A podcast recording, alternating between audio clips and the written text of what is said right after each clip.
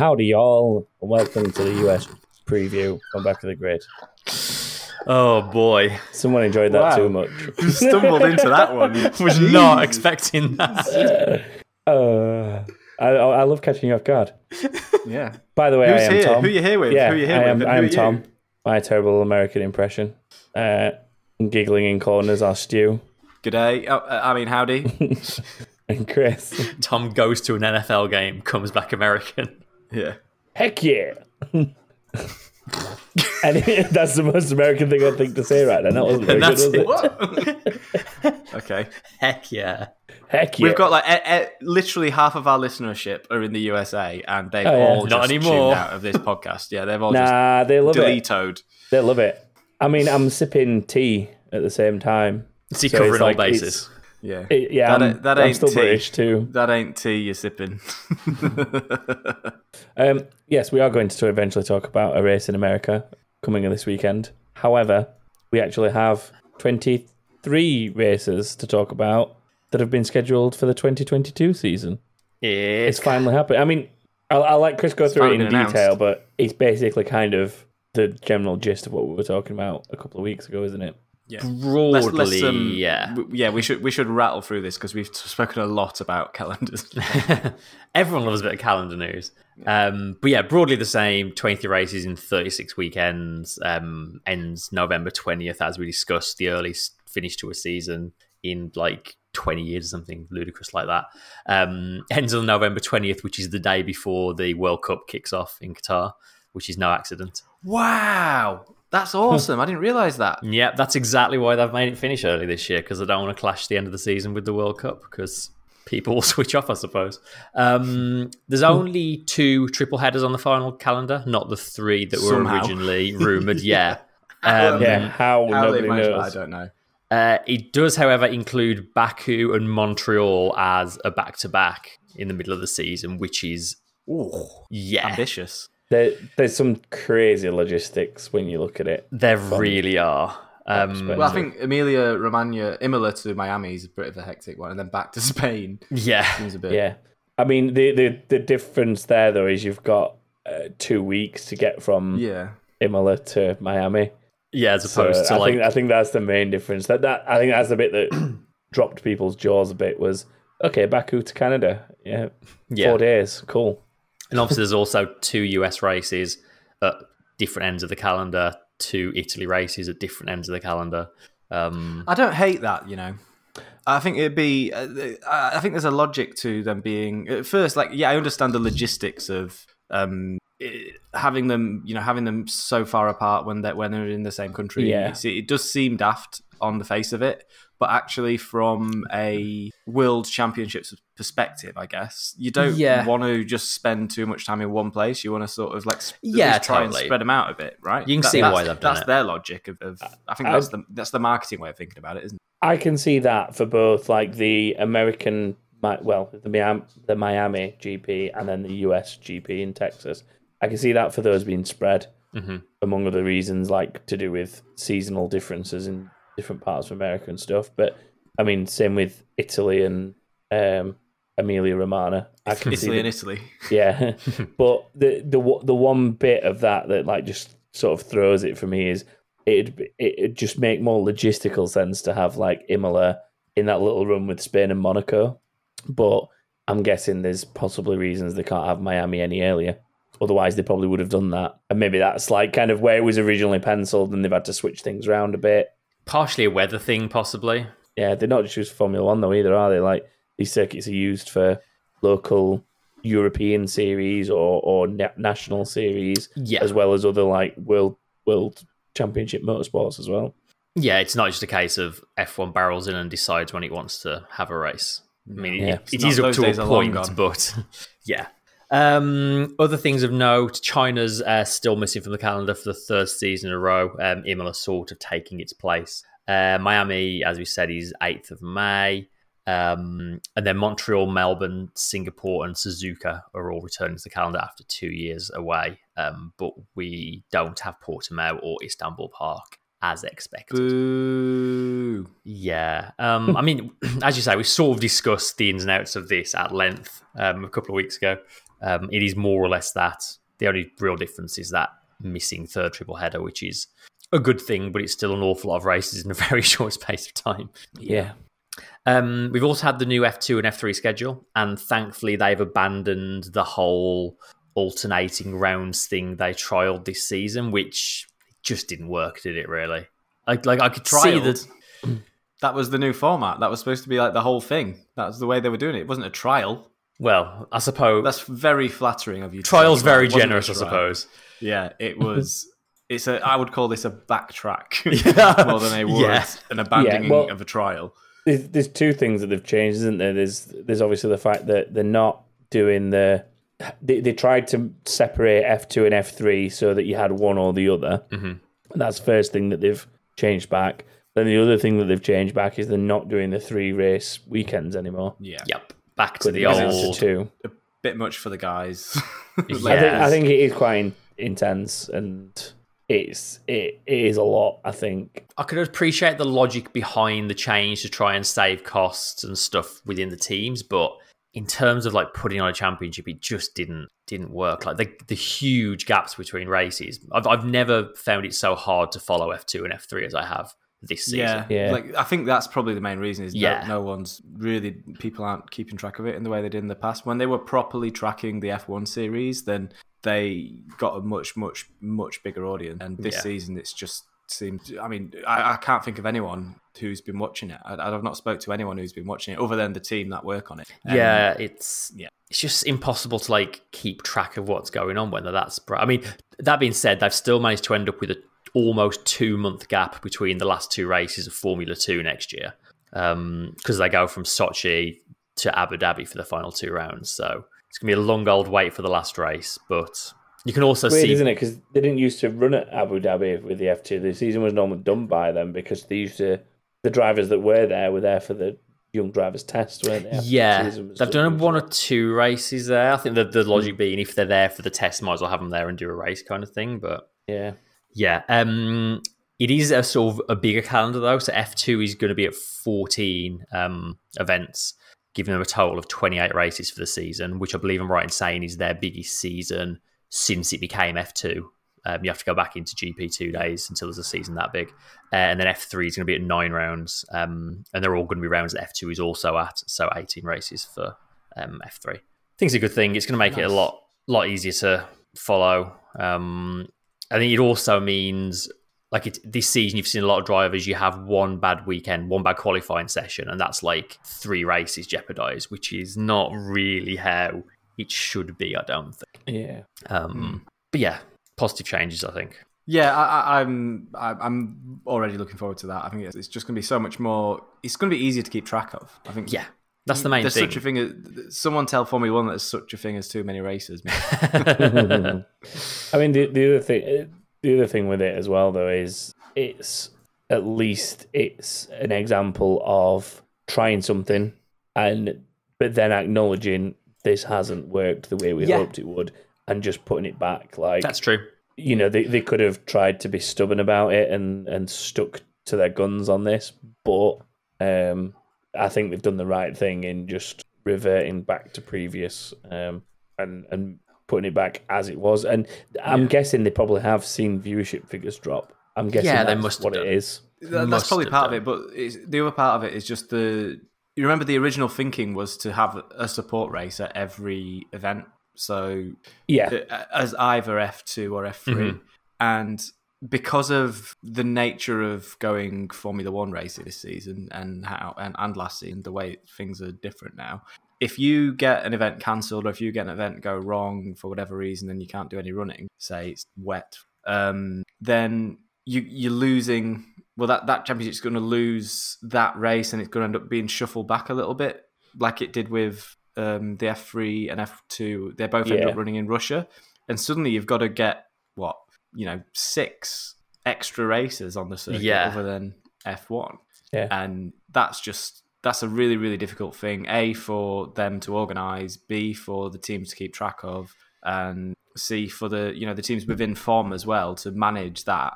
You, you've you've suddenly got people doing you know 12, 13 hour shifts to cover six races over a race Yeah. weekend. Yeah. It's just mad, it's madness. So, Never mind when uh, they've got W Series there Exactly. some weekends as well. Like Yeah. logistical nightmare. It just takes one thing to go wrong, and it just shunts everything back and makes a mess of the whole calendar.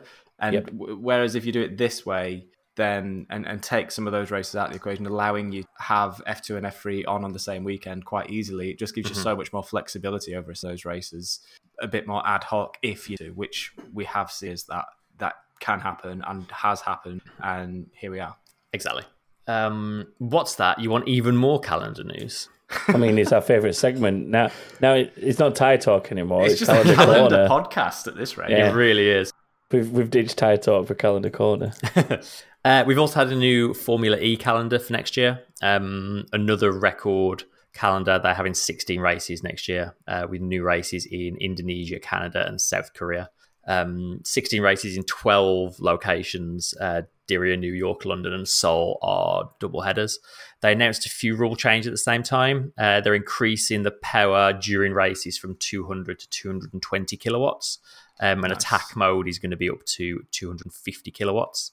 Uh, They are also getting rid of the thing where if there's a safety car or a full course yellow, they reduce the available energy the cars have to finish the race because that rule has caused some some issues, shall we say, over the last couple Mhm. of years. One race in particular um, caused massive issues. Um, instead, so the races are still going to be 45 minutes plus a lap, but they're going to be able to add on up to 10 minutes to the race time to make up for time under safety cars or full course yellows that was kind of neutralized race time, which is kind of a different way of doing the same thing, but it just feels like a much easier to understand and easier to work with way Yeah. of doing it. It seems Yeah. it's less arbitrary, isn't it? Yeah. Because they're actually running on track at full power going for Yeah. it. And We- Wes just made a good point in chat, just saying it's a bit like adding stoppage time in football. It's exactly what it's like. it Yeah. is if anyone Yeah. gets that analogy. And there's none of this calculating engine stuff. It's just very clear, like, this is the amount of time that's left, and, and that's it.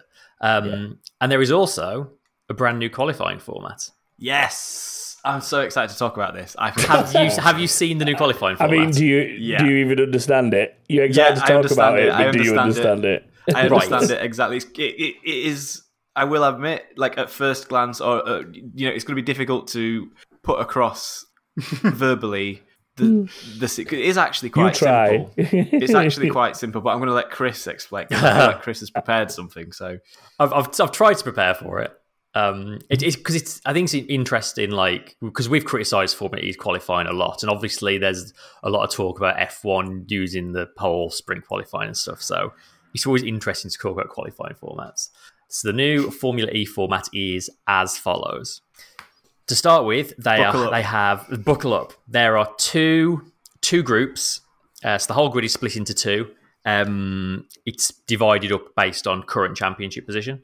Um, I've not seen 100% confirmation. I think they're 10 minute sessions, but I've not seen that 100% yes, confirmed. They are Yeah, two, they two are. 10 minute And sessions. Yeah, so half the grid, they all go out together, put in as many laps as you want within that 10 minutes, set your fastest time, fairly normal qualifying, just split into two sessions. The top four from each of those groups progress. Everybody else fill up the bottom. What will it be? Um, from from ninth position. yeah, from ninth position down, basically. Fill up those positions on the grid based on the times they set across the two No. sessions. No, not as simple as that. But carry on. I see. I, See, this is where I've read two different versions of this. Okay. Well, carry on, and then I'll we'll get I'll, to that. I'll explain. Okay, so the eight that progress, so the top four from each group, go into Mm-hmm. the quarterfinals, where two cars at a time go out on track together um, to set a lap time, I believe. I think it's one shot qualifying at that point. Uh, Um, but yeah, I believe it was one shot. Yeah, they're from what face read. off. They're calling them Bit- face off. face fields offs, yeah. Yeah. At, at So it'll- 250 kilowatt hours. So it'll be fastest in Group A Kilowatts. versus fourth in uh, Group B, second fastest in Group A versus third in Group B, etc., etc. Mhm.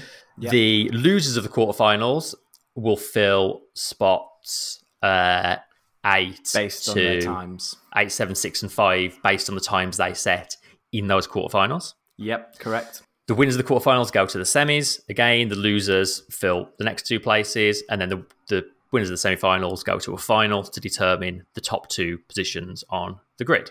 Yeah. Now, the other version of this, which I think is what you you were going to mention, Stu, is that the the drivers that don't get through the group qualifying are given spots on the grid based on which group the winning driver comes from. Yes. So if you are in group A and the winner of your group goes on to get pole, you get the odd numbered side of the grid, and the if you're in group B and the winning driver from your group is second on the grid, you get the even numbered spots on the grid. Yes, that's correct. So, So they go. So they go down from um, what is it? From ninth down. So you'd be on the fifth Yeah. row. From the fifth row back, basically. yeah, the the the position you finish in within your group determines where you are. They're, they're lining up each side of the grid based on that. So it has nothing. Well, it kind of has to do with their times, but like someone potentially who is in, say, Group B was way faster than Group A. You could have a scenario where the person on who's starting in uh tenth place actually set a faster lap time than the person who's starting in ninth place Yeah. Because of the nature of the system because it's it's, it's done in in the order that you finish in. It's almost like a, a not a race but it's almost like a hybrid of kind of it's, it's a result based it's a result of the session based qualifying rather than an overall time yeah, it's it's like uh, once you're if you're knocked out in the group stages, you're then suddenly kind of going to be rooting for Everyone in your group. whoever won your yeah, group. exactly. Yeah, yeah. yeah, It's which kind of a- like oh, it's almost like a perverse team. yeah, like exercise. a weird. Yeah. It's yeah, that element. I think that element of it is purely there to keep the mixed up grid element that has always been part of Formula E.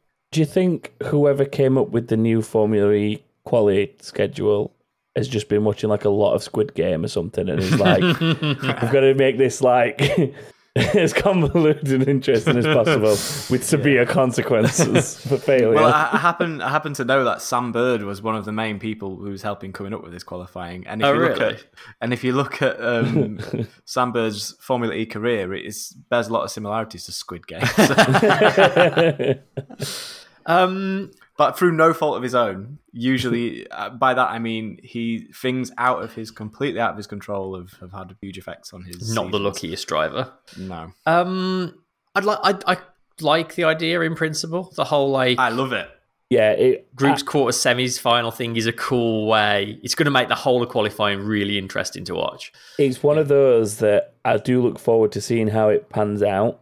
Um, my my only concern is, I mean, I suppose, do you get casual Formula E fans? I was about to say, like, if it was an F one thing, you would risk alienate the casual fans, but I don't think is that's a so much of casual issue. Maybe, Formula think, E uh, fan I- I- such a yeah, thing? for- Does it uh, exist? for- I mean, there's such a thing. I don't know if you've heard of it. It's called sprint qualifying. That Formula thing. do you?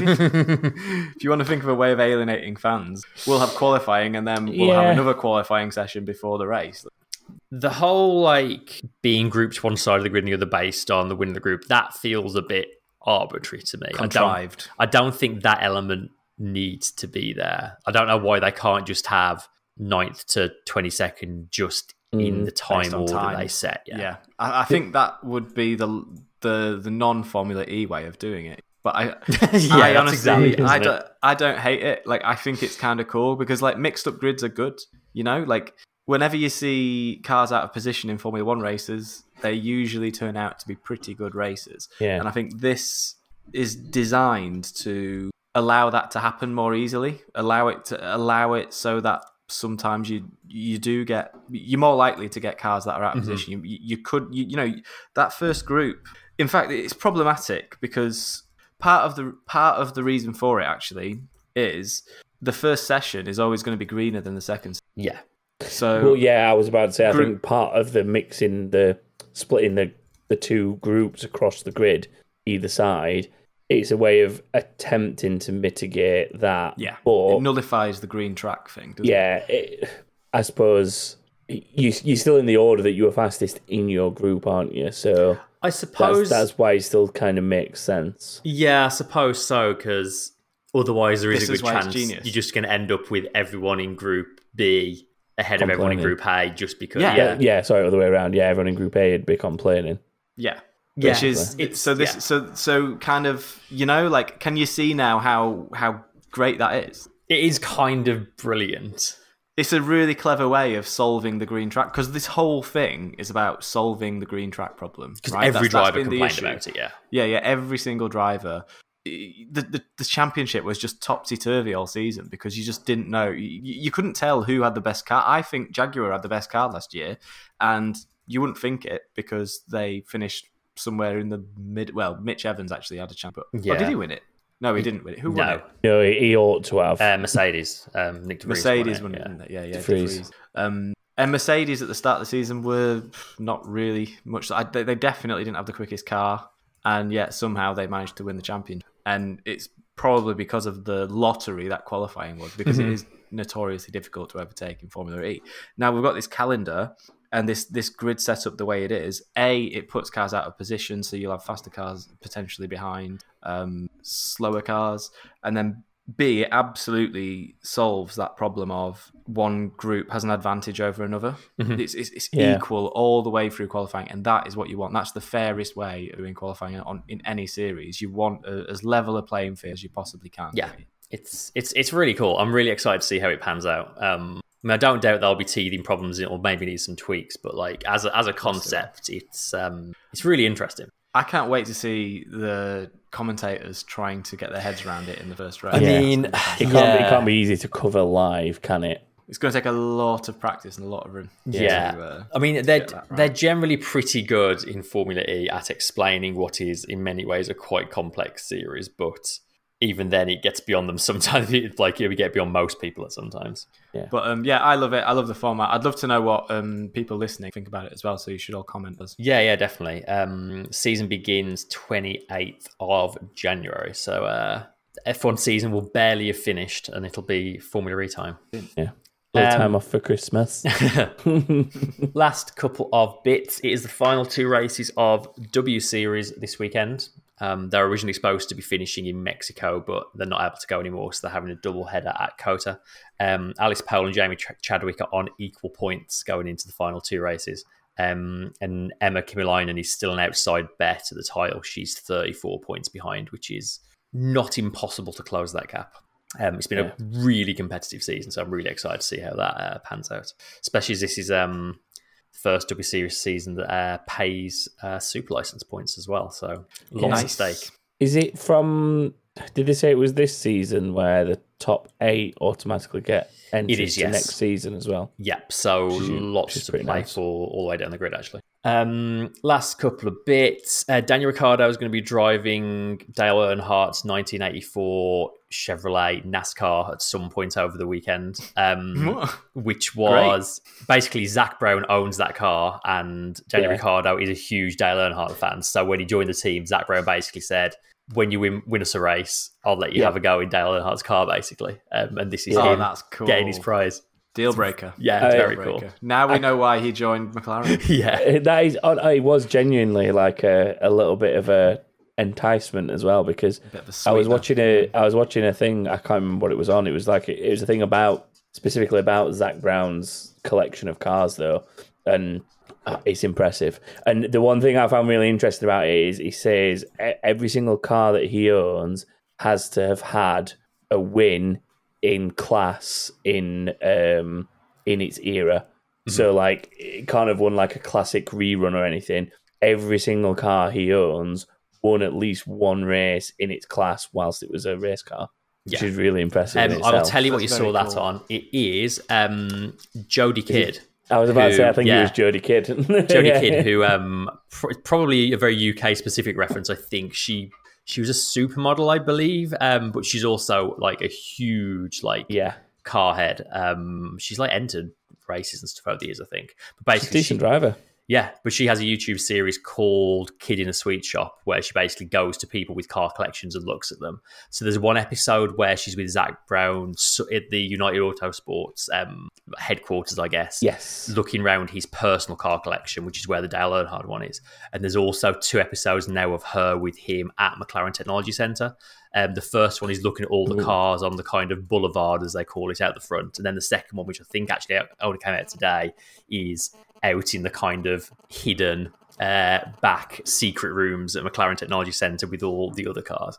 Um, fascinating, well worth watching. Like, I'm I'm heading back to that YouTube channel then because I've only seen the one where it's his personal collection that we, I was talking about. the McLaren one's very I did not cool realize as he was in more. I need to Yeah, yeah. see those. Yeah, well worth a watch. well worth a watch. Um, and in other Zak Brown news, um, he also promised Pato O'Ward when he won his first IndyCar race, he would get a F1 test. Um, so Pato O'Ward was at McLaren in the last week or so um, for a seat fitting and a simulator run, and he's going to be doing um, a post-season test at Abu Dhabi in, I believe, this year's F1 car, which is very cool. Um, so, I like I like this. I like this side of Zak Brown. I mean, I like Zak Brown in general. To be fair, yeah, like but I do li- I do like this that like he's he's got these things in place where he's like, look, if if you win a race in your series, you can have this thing that you really Yeah. want. Here's all these And then- but cars. then- but Which then one do you want to drive? Yeah, it's not it's not like Cyril Abiteboul. If you get a knew podium, you were I'll gonna get a tattoo that. and then flake on it. Oh this Oh is like God. this is genuine. Like you can have this thing, and he makes sure it happens for them. Like they're real incentives, and I think that's quite like, especially when they are what they are Yeah. as well. Like these are impressive It's things not a bad have as an incentive, incentive. Not bad at all. Zak Brown's pretty cool dude, eh?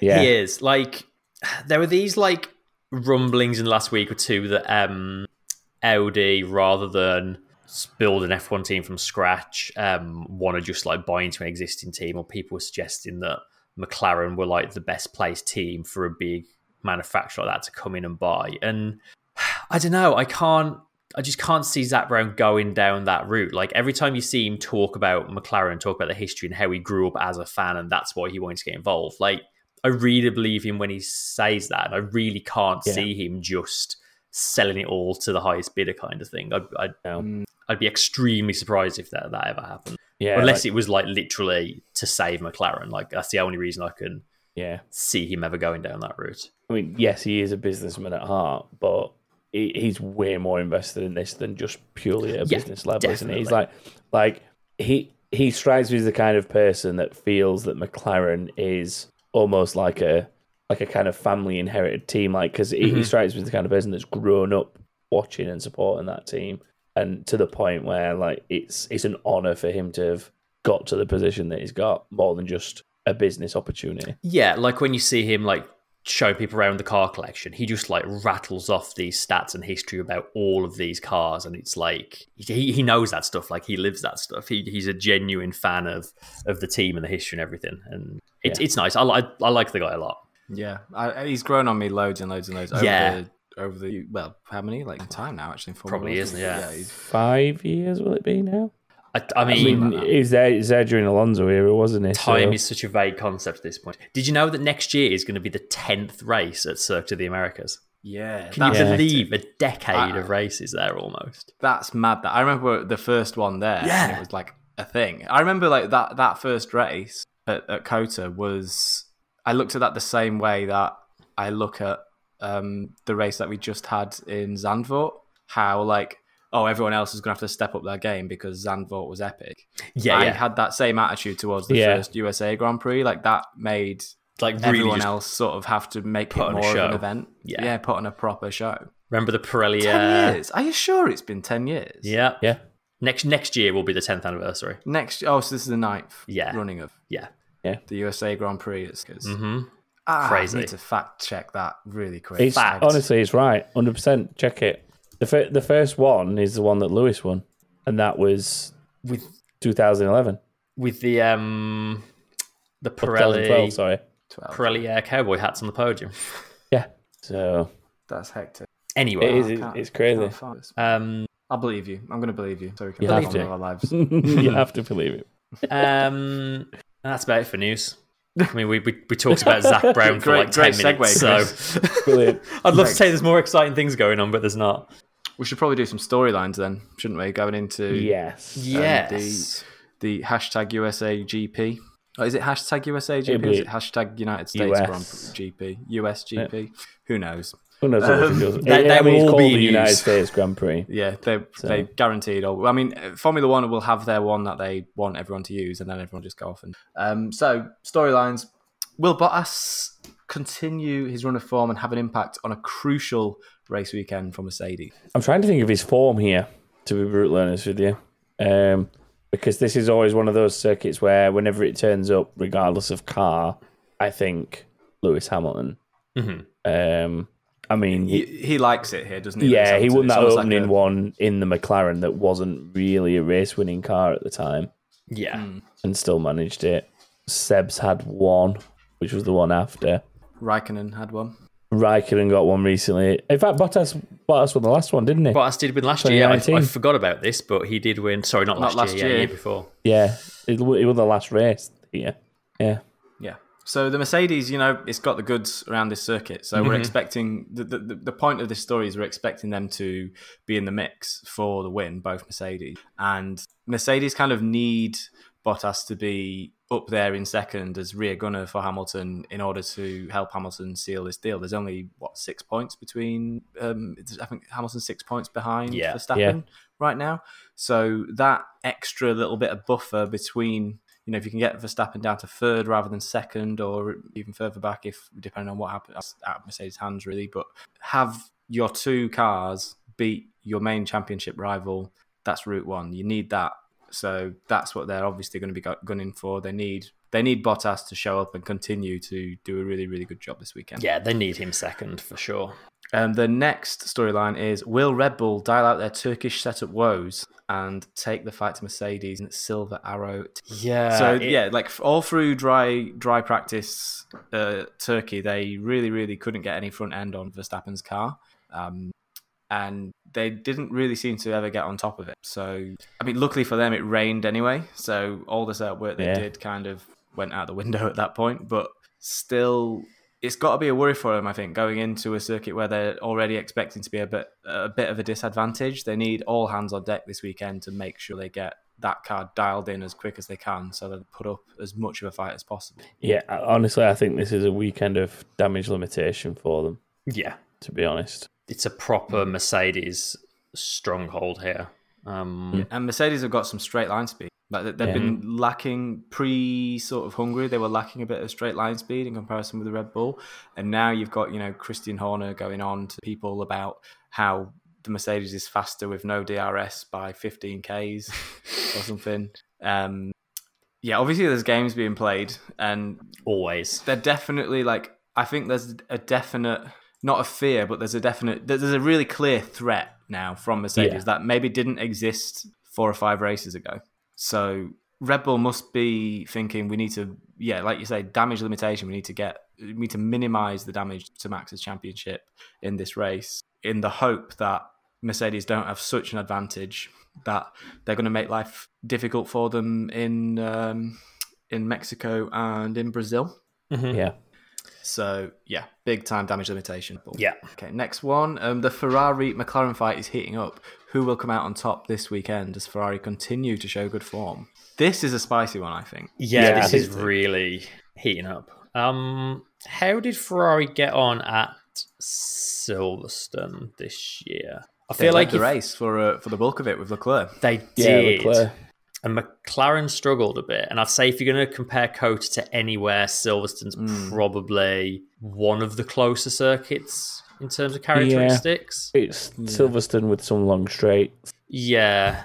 Um, yeah, I've got a feeling Ferrari are going to be the quicker of the two teams again this weekend. What's the what's McLaren's sort of previous like? What what McLaren? Oh, they didn't. McLaren had a good season. I guess McLaren have only got one previous season that you can really throw into the mix because They're a hard team to look back on, aren't they? Yeah, they've only been that like really good this last two seasons. so- Um, they were seventh mean, and you- eighth you could- last. Uh, sorry, seventh and eighth in 2019. I, I should caveat that in recent years before Yeah, I yeah, get yeah. murdered. yeah, I mean, I mean, there's there's a similar thing with um, Ferrari as well, aren't- Yeah, isn't there? true. Because the, Yeah. the that Raikkonen win a few years ago here at COTA, that was the one before the oil burning thing, wasn't it? That was Yeah. the last one, yes, it if was I remember actually. right. And then they, they made time. they made the changes and they suffered for the remainder of that season, and then heavily into the next one. So, But yeah, Ferrari, you know, Ferrari looking good. They've got new engine in Sainz's car. I think Leclerc's already got a full pool of engines as well. Like, well, a full pool of it, you know, like a full enough engines to get into the end Yeah, of the I think they've set themselves up. they took a penalty a bit a couple of Yeah. year- a couple of races ago, didn't they? So um, yeah, Ferrari are set up for the rest of the season. They've got a freshish engine in Sainz's car. And the two McLarens. We've not heard much about McLaren engines, so uh, you do wonder if they're gonna, if maybe McLaren might take a penalty, m- might take another engine this race if they Um, if they don't think they're going to do well. I don't know. Like It'd be it's very hard useful to, to, they're hard to read. component. Yeah, I'm not sure how they are on it? components this season. Um, they've not really had much in the way of reliability troubles off the top of my head, have they, McLaren this year? No, but the Mercedes engine hasn't been bulletproof. Uh, well, No. as bulletproof as what it has been in previous seasons. You know, we've had failures on the Yeah. uh, Aston Martin of Vettel. Oh no, of course they. Uh, Ricciardo took a new one last race, didn't he? Okay. Oh well, that's that makes it really interesting. They're almost like tied for Yeah, position, so it's just going to Yeah. be who's got the best car for this circuit. And you guys both think to Ferrari then? I think Ferrari are going to be ahead this race. Yeah, Um, I don't know. I, I think that I think that you might end up seeing like a like a staggered two for two. You know, yeah, like maybe. Yeah, like a Fer- it was like a Sainz, Norris, Ricciardo, Leclerc kind of. yeah, like or so, like essentially the the four of them mixed up between each other. like a zip. I th- like I think it will be pretty close. So we spoke about Ferrari versus McLaren. Ferrari versus Ferrari is another storyline situation. You know, we've got Leclerc and Sainz both separated by half a point in the championship. Mm. I think this one's one that's been it's kind of been brewing all season. Like I think going into this season, we said it was going to be spice between those two, between Sainz and Leclerc, and here we are at the getting towards the tail end of the of the season, and they are literally there's nothing between them. Half a point between, not even a full point between the two Ferrari drivers. I'm excited to see how this one plays out. I think there could be fireworks. I was going to say. I think you get the impression that the Ferrari drivers are um, care more about beating each other than the McLaren drivers do, and I think that Yeah. might end up being the difference between the two teams come the end of the season. Is that the Ferraris end up getting in each other's way, and McLaren work together a little more for the the team goal kind of thing. I've definitely see, haven't seen Sainz smile much. I will say that. I don't know whether that's because he's at Ferrari or whether that's just because he's he, maybe he's just hyper focused on beating his Yeah, because he's trying to tune out distraction, just getting on with the job. he's had a lot to smile about this season. He's had a, he's having a really really good year, but Yeah. he'll Yeah. um he'll probably he'll smile at come the end of the season. I think looking back on it for sure. If he Yeah. beats his teammate, he will. Yeah, even if he doesn't, I think he's been that close, and I think that's more than most people gave him credit for. He'll definitely smile more if he does beat Leclerc, but I mean, uh, there's only so much you can smile about when you beat the most overrated driver. in Oh, here we go.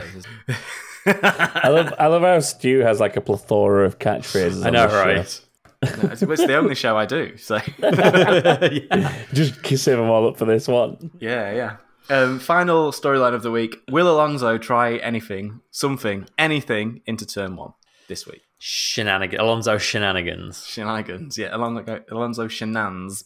It's yeah, I mean, it's a There were some old. tetchy stewards last week. There was some. There was some. There's some questionable reactive stewarding. Hmm. I thought last week in response to things might have Yeah. been saying. It felt that way. I don't know. Maybe if he'd not said them, they'd have still made those anyway. I. I'm not sure they would have been as harsh on those drivers as they were if Alonso had not made. Especially when Alonso was the one on the receiving end of it. Yeah. Yeah. They must have This- been rubbing their hands together at the start of that race. Like, right, keep an eye on Alonso. If, if he does anything, we're having him. Well, this is one of the ones where running out wide on the exit of turn one usually gets people a five second penalty, doesn't it? Even on the opening lap. In the past, it it? has. yeah, Has and it? people have definitely run wide and been seen to maintain an advantage by But they're, doing but they're lengthening the track by running that far wide into But turn it's one. allowing, especially. allowing them to keep their foot in. Yeah, because turn yeah, one turns into a bit of a momentum car thing, park, isn't it? doesn't it? That's But that's then- the reason for it. I guess But, I it's mean- such a wide corner. There's so many lines through there that there's plenty of. You could have like four wide all Oh, the way through easy, that yeah. corner. And I love that get corner. through it. Yeah, it's rad, isn't it? It's bloody hard to get right, but when you do, it feels so good because you're literally like picking a breaking point uphill and turn. You're even turning in before you can actually see the apex of the corner. Like you have to learn your and it's super point. late, super super late well, Yeah. it's uphill. So you just Yeah. just like digs the the front of the car right into So much fun. Great, yeah, and, Oh. and they can really slam on the anchors in those kind of corners. Just give it the full braking. I Yeah. might need to go and drive some laps actually after we're done here. Yeah, you so sound much- like you want to, Chris. I love that track. It's so much fun to drive. so with all that in mind, is it time to move? It is. Yes. Uh, we- we've we've we've got some stuff to talk about first, though, with predictions. Oh God, Yeah. Um, Who, who wants to tackle this? This this is the part of the podcast I'm looking forward to. We don't have to. I don't. Have, we definitely shouldn't dwell on it. We should just No, I think, te- I tell think the in- facts, say it as it is, and then in we'll, short- we'll get on with it. the easiest way to put this is we have had to null and void both Russia and Turkey, Yeah. mainly because hosting provider lost half of Russia's data unretrievably. Um, Which we had back. Which we did have backups for. we did, yeah, and they lost those as well, They lost those as well. So. brilliantly. So that hosting provider is no more. the site is now elsewhere, and we will be continuing as per normal. But I'm sorry, sorry to everyone that went to the effort of emailing the predictions because like there was a good number of you that did send the emails as we requested. Um, but because we didn't have the records of everyone who'd, sum- who'd submitted them before the emails, it was unfair to use the emails. And then because of the data that we lost for Russia, it was unfair to keep the data that was still there and Yeah. be do it. It's just easier to null and void both races. Well, basically. that, that, the fair that's the the fairest way to do it is to null Yeah. and void those, those two. Yeah. We're just going to not count those as as events that happen, and we're going to carry on as normal from the USA Grand Prix. So with that in Yeah. mind, let's let's make some predictions. Fastest to Q3, gentlemen. Is anyone not going to say Hamilton? I am going to say Hamilton. of course, Hamilton. Every time I don't predict Hamilton, he does it. So I'm going to Hamilton too. It's been it's been the hardest season. Like years gone by, it's just been like double ham most weeks, and Yeah, this yeah. season's been much harder. But on this occasion, it's absolutely Hamilton. In years gone by, you could have won the predictions league just by doing double ham Yeah. across the Yeah. entire you season. probably could. and you'd didn't probably didn't we enough once do a little bit of maths as to if you just went double ham every week blindly, how many points you would have had versus how many yeah, I points think we we did, did have? one year. And we would have all been better off if we'd have just blindly gone double hammering every week. Would- It wouldn't surprise me. Um, Uh, Winner. Uh, Is anyone not doing the double ham now? We've just yeah, discussed no, it. it is. It's it's it's it's Hamilton. It's got to be. I think at this point in the week, as we record on Monday night, having not seen any running on the track, it's hard to Yeah. see past double ham, especially based on the last race, the qualifying in the Yeah. Watch Okay, McLaren then, be so- uh, P1 in FP one and two now. See, this this is the thing though. When when things like that happen, and McLaren like just pop up in into these top positions, I'm actually happy about Well, losing yeah, exactly. prediction points because I'm just happy to see it. So, um, but first DNF. This is this is one where we can actually like predict something, I guess. first DNF, Chris. Any thoughts? Mm, just gonna wildly scan the list, and I'm gonna say, oh, do you know what name I'm drawn to? And I have absolutely no reason for it. Go on. Perez. Oh, Ooh, no, no, no. just no, saw his name you. and we're drawn No. to it. No, Perez. I'm not. I'm not. I'm not having that. I'm afraid. I mean, It's there. Said it. no. I mean, you're welcome to say someone different to. You don't have to say the same one. So. Um, Also scanning the list of drivers. That I'm gonna go. Ooh, um, I'm not gonna say Stroll because he's, he's kind of kept his nose quite clean this season, and they've got Mercedes and should in theory okay. Williams have both been fine for most of the season. The Hondas are all running well, so just leaves the Haas's and the Romeos. Um, Giovinazzi's had a clean season. Raikkonen. Oh, that means you're with me. I'm sticking sticking to my guns if I'm saying Raikkonen until it happens. I'm just doing it. So I'm I'm Raikkonen too. Oh, Stu, our prediction's going to end up really similar, I reckon. Number of finishes. Go on, Stu. I'll let you go first on this.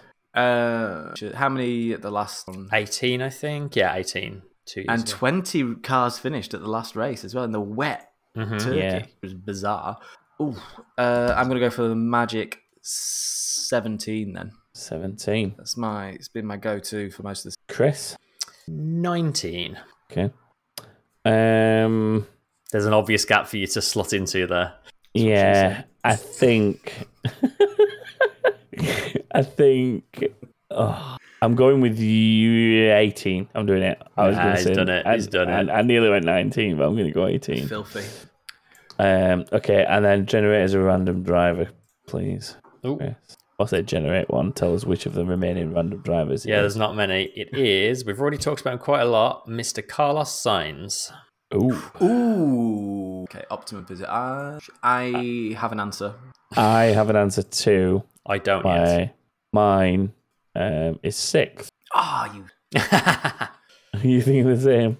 Yeah, I'm going to go seventh now. Okay, I'll be very peeved if that is the I'm case. going to go fourth. Ooh, I've already said Perez is going to retire. Yes, you think Yeah, Perez yeah, is- no. Oh well, wow. In That's the grand- And, and I've already said. Ferrari are going to be faster than McLaren, so Yeah, I'm sticking yeah. to my guns.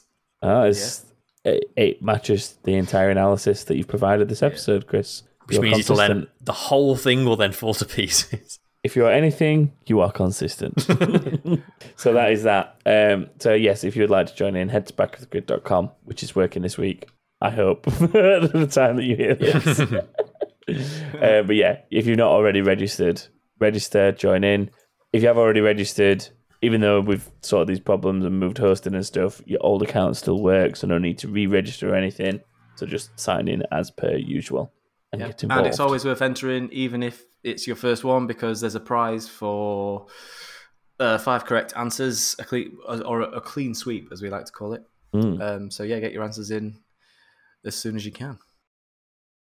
Time to take just a moment away from this week's episode to talk to you about the Performance Package 4.0 from Manscaped. It includes their new Lawnmower version 4, the waterproof trimmer with advanced skin safe technology, and it now even comes with a travel lock, meaning no more embarrassing activations in airports and the like. You can get 20% off the package by heading to manscaped.com and using the code BOTG. You will also get free shipping on the whole box.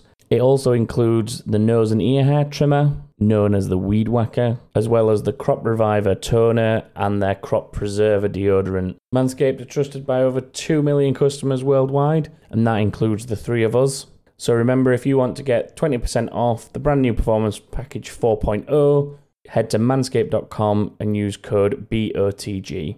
That's manscaped.com and code BOTG. Now it is time for. is. Keep me saying now. But stay, but stay out. Box, box, box. Hey man. You know, it's even now, after all this time having that, I still hear different things in it. Like It's got layers. time after time. It's got so many layers to it. I love it. Who's doing the first question? Uh, you are. Me, okay. um, Sarah asks if you had to pick one moment or one race in your F1 history in inverted commas to relive, what would you pick? I've I actually read this earlier and I've got my answer already. Go on, if you've got an answer. I'll, you- I will start. you do that, it gives us time to guys, think. I'll monologue while you guys think. yeah. Um, my race that I would go back to, and everyone's gonna say, "Oh, typical fanboy," blah blah blah. um, it will be Hamilton's first championship because, and not because, and the not Brazil for the race reason, itself. Yeah, the Brazil Yeah. race itself, not because it was Hamilton's first championship though, because I was, it was my last, I think my last year of uni, It was. and I lived with some of my best mates And I was also And- there. and Chris was there. Yeah, Chris was also there, and um, sounded so disparaging. I didn't mean it. I didn't even, I didn't even think of that joke to say it, and yet I managed to. Well, you said it for me, and I agree.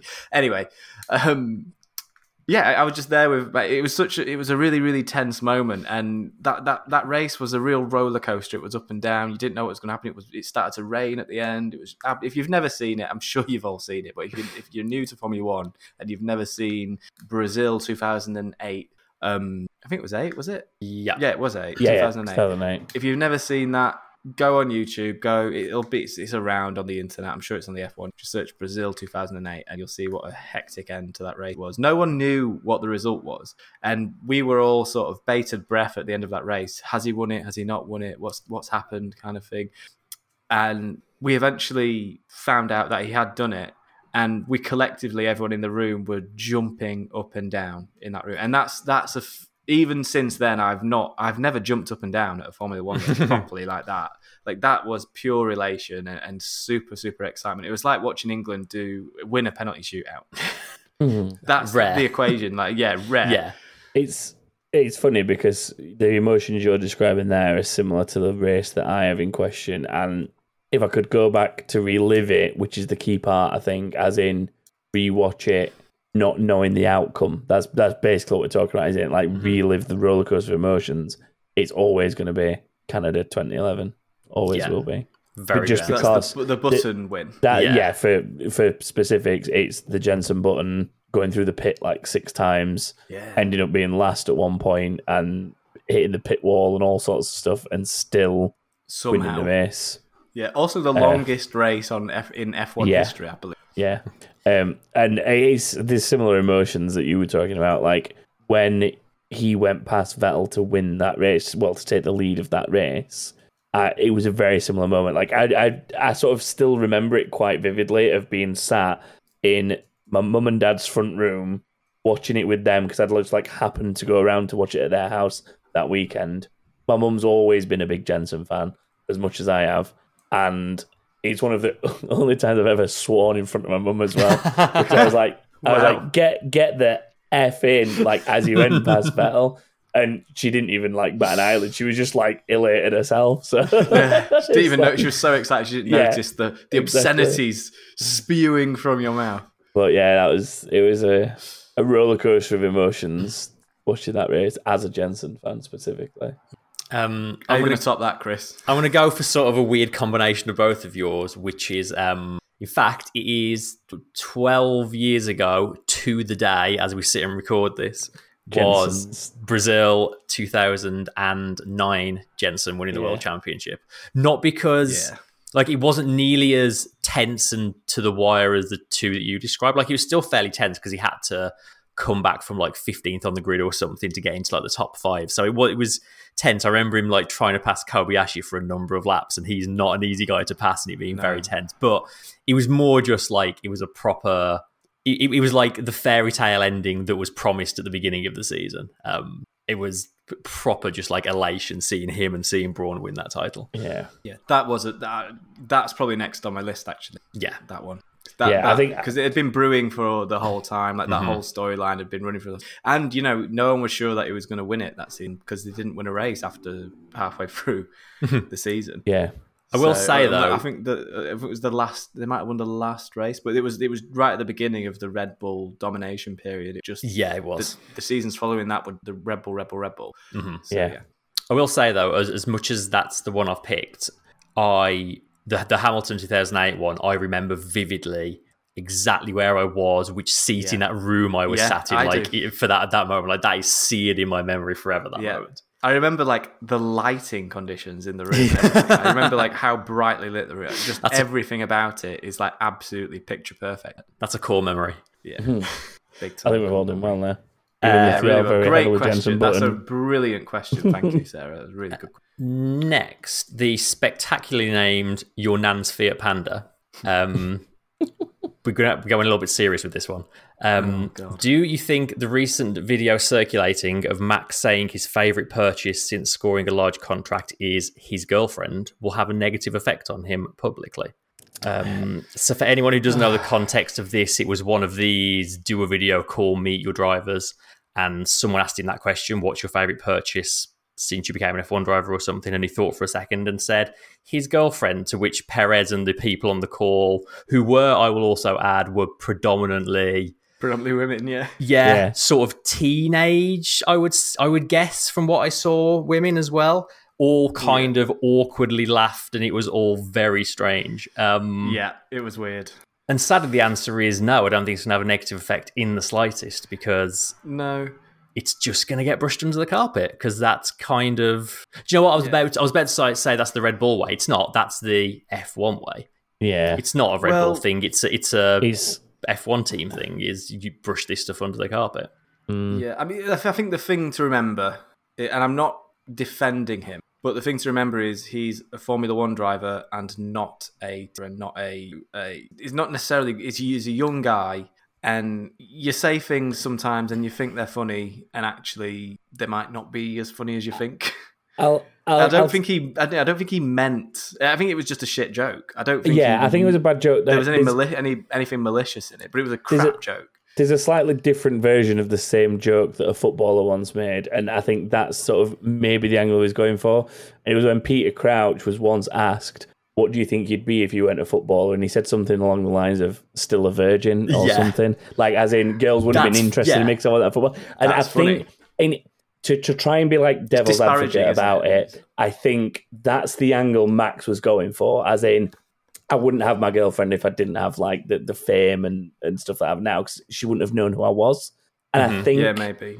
maybe that's the angle he was going for, and it's just very poorly worded. Yeah. And I'd, Yeah. I'd hope to give him the benefit of the doubt on that. But yeah, it, I mean, the, the the best way to deal with it from his side is to just say, "I'm sorry if you know anyone's taken offence to the words." Yeah. Unintended. Yeah. Apologies won't happen again. Like he just needs to acknowledge it. Brushing it under the carpet is not a good thing to No. do. Or just let the PR team brush the carpet. But they don't stay seem, quiet about yeah.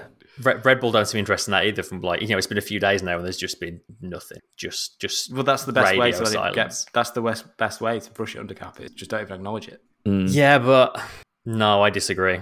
The best mean, way, wrong. the best way to deal with it. it is the best way to deal with it is to acknowledge that you probably- said something stupid and apologize and like move Yeah. on. Like No, do- that's the grown-up way of dealing. well, with it. Well, yeah. that's It- not it- the, necessarily the best way of dealing with it. It's the grown-up way of dealing with it, it. Is exactly what you're saying. That's what it's the right way to deal with it. But is it the best way to to manage the situation? You know, It- that's, it- the jury's really out on that one. it, it's interesting because it brought to mind. Do you remember? It was years ago now. Lewis Hamilton put a video on Instagram or whatever. I think it was like his nephew or something running around in a dress, and he was all like, "What you doing? Little boys don't wear dresses." Blah blah blah. And a lot of people were like, Mhm. "That's a little bit." Small mind, like you know, Hamilton got dragged through the mud for that, but you Yeah, know, he he always gets way more stick than um any other driver but that's a whole other conversation um but you know off the back of that he like kind of held his hands up and was like yeah i got that wrong and over the years has like you know educated himself and sort of changed his ways and Yeah. is Recently wore a dress himself. Actually, exactly and, uh, yeah so uh, yeah like That's not a joke. He genuinely, Yeah, genuinely wore did. what was Yes. basically a, a dress at the that was the, the art fair thing. What what was the? Um, the Met thing the Gala States. or something like Met that. Gala, that yeah, yeah, yeah, yeah, yeah. Um, Art so it's it's interesting. It's like a, I don't know. There's like a level of um self reflection and self criticism and growing as a person that that happened there. That from what I've seen of Max Verstappen over the years, I don't have much confidence that we will see. Let's put it that way. yeah. mm, Because yeah, well, like, yeah, yeah. That's uh, I don't think we really need to say much more about it. to be honest. No, It's just it, to me, it was just a really, really, really crap joke. yeah, That's what it, I, that's yeah, the way it, I put it it. was. R- wrong joke, very wrong bad. audience, Yeah. poorly handled. Yeah. Yep. Uh, moving on, Wesley says of the non-front runners, who would you say is in for a particular good weekend at COTA? Well, My girlfriend. Boom. oh, is she going to Austin? Is she? Good joke. Good joke. See, that's the because it's disparaging. um, I mean, it depends on who you consider front runners as well. And Well, the yeah. actual question. I mean, ba- Um, based on my through line for the whole podcast, um, the answer's got to be Carlos Sainz, I suppose, because I've said he's going to come fourth. I'm I'm sort of going more in the Danny Rick camp. Um, Yeah. because other than having like mechanical issues, my memory serves that he's always kind of gone pretty well here, and he usually outdoes his teammate, for example, and so on. So Mhm. I think if out of the if we're basically saying the front runners are Mercedes and Red Bull, then I would say Danny Rick. I'm, I'm sticking to my guns and saying the Ferraris. I can't see the likes of sort of Alpine or Aston Martin having the best of times at this circuit. I don't think. Um, And we all were, we already know. AlphaTauri is a due a good result as well. Yeah, Gasly. They've had Yeah. they've had they've had some unlucky. Gasly in particular has been quite. unlucky Gasly's been up and down, hasn't he? Yeah. Tsunoda's been Mostly less down. good than what would have liked. Yeah, Um, I think non. You could see Vettel have a good race. I think, I think Vettel could do Yeah. all right field. I don't He's think generally gonna gone well in the Ferraris past. Or, yeah, he's not going to beat Ferrari. I'd be surprised if he's beating Ferraris and McLarens, but he might be the best of the rest. yeah. Um, and also, I apologise profusely for my initial answer. I've taken some. I've, I've, had, I've had time to reflect. See, there we go. See how So easy. might might have offended. So. To read the next one. oh, it's me. Um, yeah. oh, Michelle. Michelle's back. Um, how do you think Ferrari will feel if Carlos ends up with more points than Charles? Their golden boy. That's a good question. That um, I the the history of Ferrari says that if they if Ferrari have like a front running car next year, I think they may well have some headaches with that driver pairing. Um, and I think Mercedes are potentially in the same boat next year as well, with Russell joining Hamilton. Um, Mm. If the new rule set doesn't give us one or two runaway teams and we have a few teams able to win races, then that probably sets up quite nicely for Verstappen because I think Ferrari and Mercedes are going to have a, a difficult time with two very closely. Well, I don't know. Ru- Russell and Hamilton uh, closely matched is probably pushing it, but I certainly think I get the feeling Russell's going to give Hamilton maybe a harder time than recent years, and Ferrari certainly are going to have like yeah. yeah, Ferrari certainly going to have Yeah. two very very closely matched drivers, and if they're able to be fighting for wins, that's going to be a tricky situation to manage. But how will Ferrari feel? They will feel like the um, solid number two driver they employed is uh, getting ideas above his station. um, I genuinely don't think they expected him to be as close to Leclerc as he is. No. Yeah, so they'll have maybe a bit of egg on their face. I, mean- mean, well, I mean that's mm. that's what the question is: will, will Ferrari have egg on their face if In a way, number two it's- driver beats their number one driver? That's that's what's It's it's like that. it's a nice problem to have. It is like, oh no, we have Yeah. two world class drivers able to win races. but a lot of other Yeah. teams would kill for that. But if you are, if they're then you know chipping away at each other and letting someone else lead the championship, then it's not a great situation.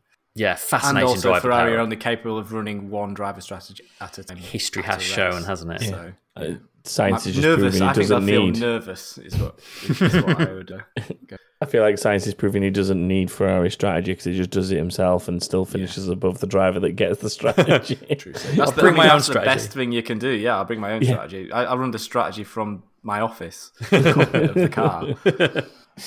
Uh, next, Coryzilla Zombie Killer. It's been, it's been a good uh, week for names again. Um, I might be in the minority as a fan, but personally, I feel like 23 is way too long a season. Uh, I'm also American, and I see the Miami race to be nothing but for the money, and the logistics of traveling to America twice is ridiculous. What number of races do you feel is a perfect amount for a season, both for the team and for fans? I flip flop with this. Like sometimes I'm like, let's have loads of races. Another time, and then I'll go to work and I'm like, "Mm, let's have less races. Um, perfect number of races. Probably, I think 23 maybe is one or two too many. I think anything between 20 and 22 is for me feels about right. Mm. Hmm. I, th- I, I, I, I was kind of ballpark 18 to 20.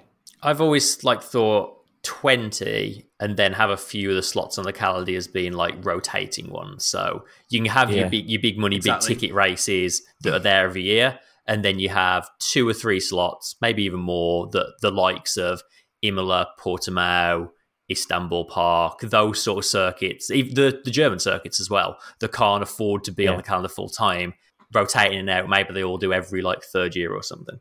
I think that'd Yeah. be like Yeah, an elegant solution. agreed. Agreed. Next one, uh, Paper Camera says, with the shift away from traditional Grand Prix, do you think we'll see a team from outside of Western Europe? Could we, uh, for instance, see a Middle Eastern country buy a team to relocate somewhere in the Gulf or even further east? Would the cost cap make this more or less likely? So like Saudi Arabian prince owns Ferrari, right? Uh, owns McLaren. Yeah, there kind of already is. It's the Bahraini royal family, It's I think. isn't Bahrain, yeah, Bahraini for- royal- for sorry, McLaren, Bahraini royal. Yeah, um, I mean, there's been rumors this week that Middle Aramco, which is the Saudi Arabian uh, state-owned oil company, was sorry, not state-owned, but Saudi Arabian oil company was supposedly going to be taking over the Petronas sponsorship of Mercedes, but that's sort of been squashed now. I don't know where Um, that came from. It's yeah. of nowhere. But I, I do think that's totally possible. Like you've only got to look at the kind of sponsors in F1 to see that there's a lot of um, Middle Eastern money um, Hmm. in the sport. There's, I think the Right. problem though is the. I mean, there's a reason why a lot of them are based in Britain. Is the this is motorsport. This is Formula One country. The Formula One industry Yeah. has been based in the UK for so long that all of the a lot of the engineering talent is quite concentrated within the within this within quite the small space, if you like. I'm not saying that you know I'm not saying that every Formula One engineer and, and talented Formula One individual is based in the UK. You only have to look at the driver list to, to see that that's not necessarily the case. But when all the factories are here and when a lot of the lo- logistic, a lot of the packaging for Formula One is based in the country, as Chris looks around for his dog, um, it doesn't make sense to just up sticks, rebuild a wind tunnel out in the in the middle of the desert, and and run the entire thing from there. There's a reason it works quite well from here, and it's because you can get anywhere in the world really, really easily from. But actually, saying that that's not necessarily true because I suppose you've got Qatar and you've got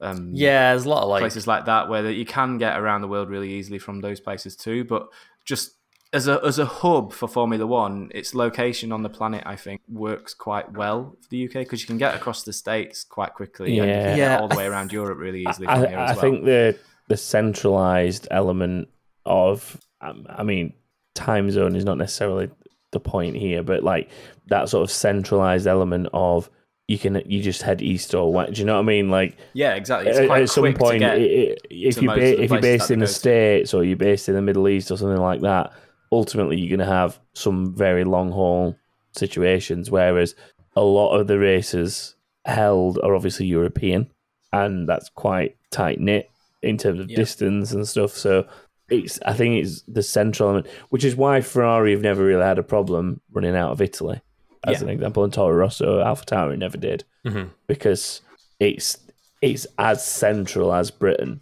Um, yeah, give or take a couple of hours going Yeah. going the other way, then Yeah. it's probably easier for those guys to get around Europe than it is for us actually, especially Yeah. at the moment. yeah.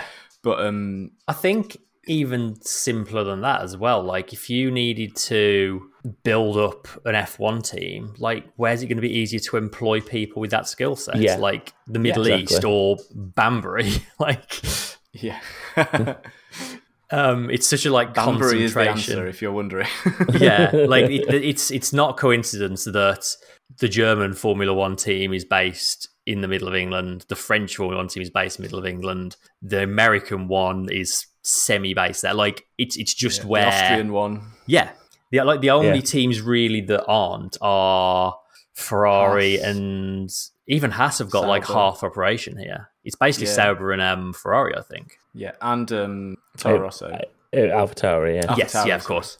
Um, but even they are reliant kind of on Red Bull up to a point, who are also that's based true. here. So I, Yeah. I very much can see. So go back to the question. I can definitely see ownership of a team coming from that part of the world in the Yeah. future. I don't think they would go as far as to actually move the operation out there. I mean, you you could get you could do the same sort of thing as what teams like Red Bull and Mercedes do, which is you can have a racing operator's license for the country you wish to represent, Yeah, but exactly. still ba- base your headquarters Yeah. in Britain, which is what those teams do. Yeah, definitely. So definitely, That's why you get the German national anthem playing Yeah, every time race. and the Austrian Or for Red Austrian Bull one and for so Red. Bull. Yeah. Uh, next one, Joe Silk says, with the amount of winding corners in Austin and the unpredictable results we've seen in the wet this year, how good would this race be in the wet? We've ne- yeah, we've never had rain at COTA, have we? I don't think. Very good would be my answer. to Yeah, that. all, I mean- races, Yeah. just any race in the wet is always good unless it's what is it? Uh, forgotten the name of the country, but Belgium.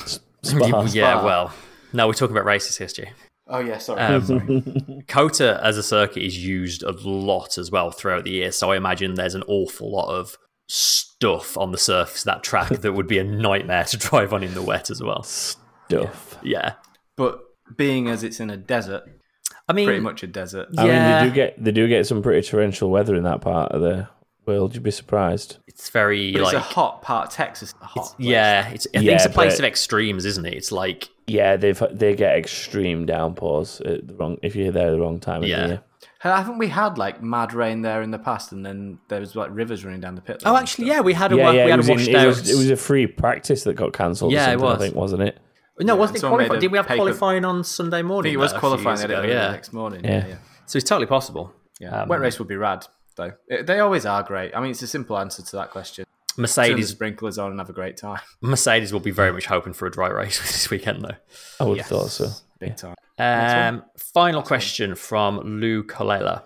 Do you think that we'll get an announcement this week on Andretti's takeover of Sauber? And do you ultimately think that's a net positive for the sport if they do? Um, it's gone a little bit quiet in the last week or so, hasn't it? That um, Yeah, but I- if they're going to announce it, America's- surely this is the race to do it.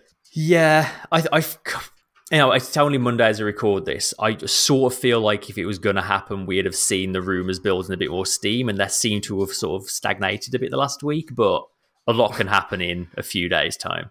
A lot can happen in a few hours' time. Like, Yeah. they could announce it tomorrow Yeah. morning after we've Ah. recorded this. Yeah, then we'll have probably egg on, gonna our happen now. faces. So yeah, Um, guaranteed, guaranteed. Is it a positive for the sport? Yeah, I think so. Uh, and Andretti's a big name in motorsport. Um, And Sauber aren't really Sauber anymore. They're Alfa partnered with Ferrari. Like, well, it's yeah, still I mean, the, it's still the, core, the Sauber. core team's the same. Like the staff, the staff is fundamentally still the run out of the same place. is is Peter Sauber at the top of that company? That's I, the thing. I think he stepped back. Um, not not in terms of the, the company was taken was- over. I think he just like handed on the baton, sort of thing. Pete, Peter Sauber stepped back the last time when um, they went to that blue livery, and there was that. Inv- there was the. oh, like the, and they had the Chelsea logo on it. Longbow Yeah. Finance is who that was. uh, thank you. Oh wow! Uh, Good memory. They they took it from Peter, I believe, and he's not been part of it since then because Monisha Kaltenborn had a semi-controlling stake along with Peter Sauber, Yeah. and they both sold their stakes to Longbow. I believe Yeah. is the logistics of how that deal went down. I remember So, that I mean- because they're um they were a uh kind of the specific country but it was a Scandinavian finance company and like Longbow Finance is one of the more Scandinavian names you can think of. Yeah, Yeah. big time. Yeah, I think with all that knowledge, then I think to me, Sauber. If if if, if Sauber were to become, and oh, well, if Alfa Romeo were to become Andretti, that's Alfa Romeo are as much Sauber as Red Bull are Jaguar because they're it's completely different ownership. It's still Sauber. The Sauber Motorsport still exist as their own company and they Yeah. they build the cars, they run Oh, the team. okay. The Alfa Romeo stuff's kind of just a badge to be honest. They've rebadged Okay, it, you fool. Um, They've, re- they've rebadged it, you fool. so, I'm not driving a mini metro. I can I can see them ending up being called something like Andretti Sauber. Um, but That'd be nice. I mean, It that Yeah. would be nice seeing wouldn't it? two 'Cause then names of the sport start to think, together. Either way, though, I think it's it's it's a I think it's a good thing. Um, I don't think the Alfa Romeo name is particularly adding that much to F1, and I don't think F1 would particularly miss that name. Well, it's just a badge, isn't it? Yeah, it's just? And nothing else. really. yeah, and I don't what, think what what Alfa- relation have they got to Alfa Romeos on the road? If you you see an Alfa Re- Yeah. an Alfa Romeo driving down the road, you don't think, oh, they've got a Formula One team. Yeah, you just think, it's- I, That's I, I a- don't know. I that's gonna break sometimes expect tomorrow. Kimi Raikkonen to let me go at the lights when I see an Alfa Romeo. Oh, I'm gonna- Do you think we'll get exactly the same adverts but with Bottas next year? there's, a, Actually, there's no. a reason why he lets him go is because it's stalled and he can't get it started again. it's broken down. It's an Alfa. No, Bottas would just look at you and then just drive out and what eating his porridge as he drives. and an Um, espresso. Yeah. I, I still can't buy into the whole rumors of them like bringing an IndyCar driver over for the second seat. I, in the future, yes, but I think next season's too soon to do that personally. Yeah. I mean, uh, you'd have to check super license points as well. Yeah, I think technically Colton Herta has not got enough, but with the whole like COVID allowances they've been doing, they might be able to wrangle it. But yeah, Also, the funny thing about that is Formula One drivers going to IndyCar tend to do really, really, really well. But Yeah. does that mean that if an IndyCar goes to Formula One, that they'd do terribly because everyone in Formula One is so much quicker than? Well, I think it's even that. Like, as far as I know, like Colton Herta is the name that gets mentioned the most, and to my knowledge, he's never been near an F1 car, and it's just like the idea that he'll just be able to like fly over and step in and be an F1 driver, and that's which is why I don't think they will do it next year. I think they'll like get him some test time over the next year and maybe bring him in for like 2023 or something if that's the route they want to go down. But Yeah. it yeah, it's like they're two very very different things to drive, and you don't just step into one out. You know, obviously Grosjean's done well going from F1 to IndyCar, but it took him a little bit to get there, and he was But able to is- do a lot more testing pre-season than an uh, IndyCar driver will be able to do before an F1 season. Yeah. Like I I, think, I'm- I was being disparaging there, by the way. I don't think that IndyCar drivers are all rubbish compared to Formula One drivers. I'm sure some IndyCar drivers could come over and do great in Formula One, and others do terrible. Just like Grosjean's gone out, not done great in Formula One in recent years, and then gone over to IndyCar Yeah. and, and done great.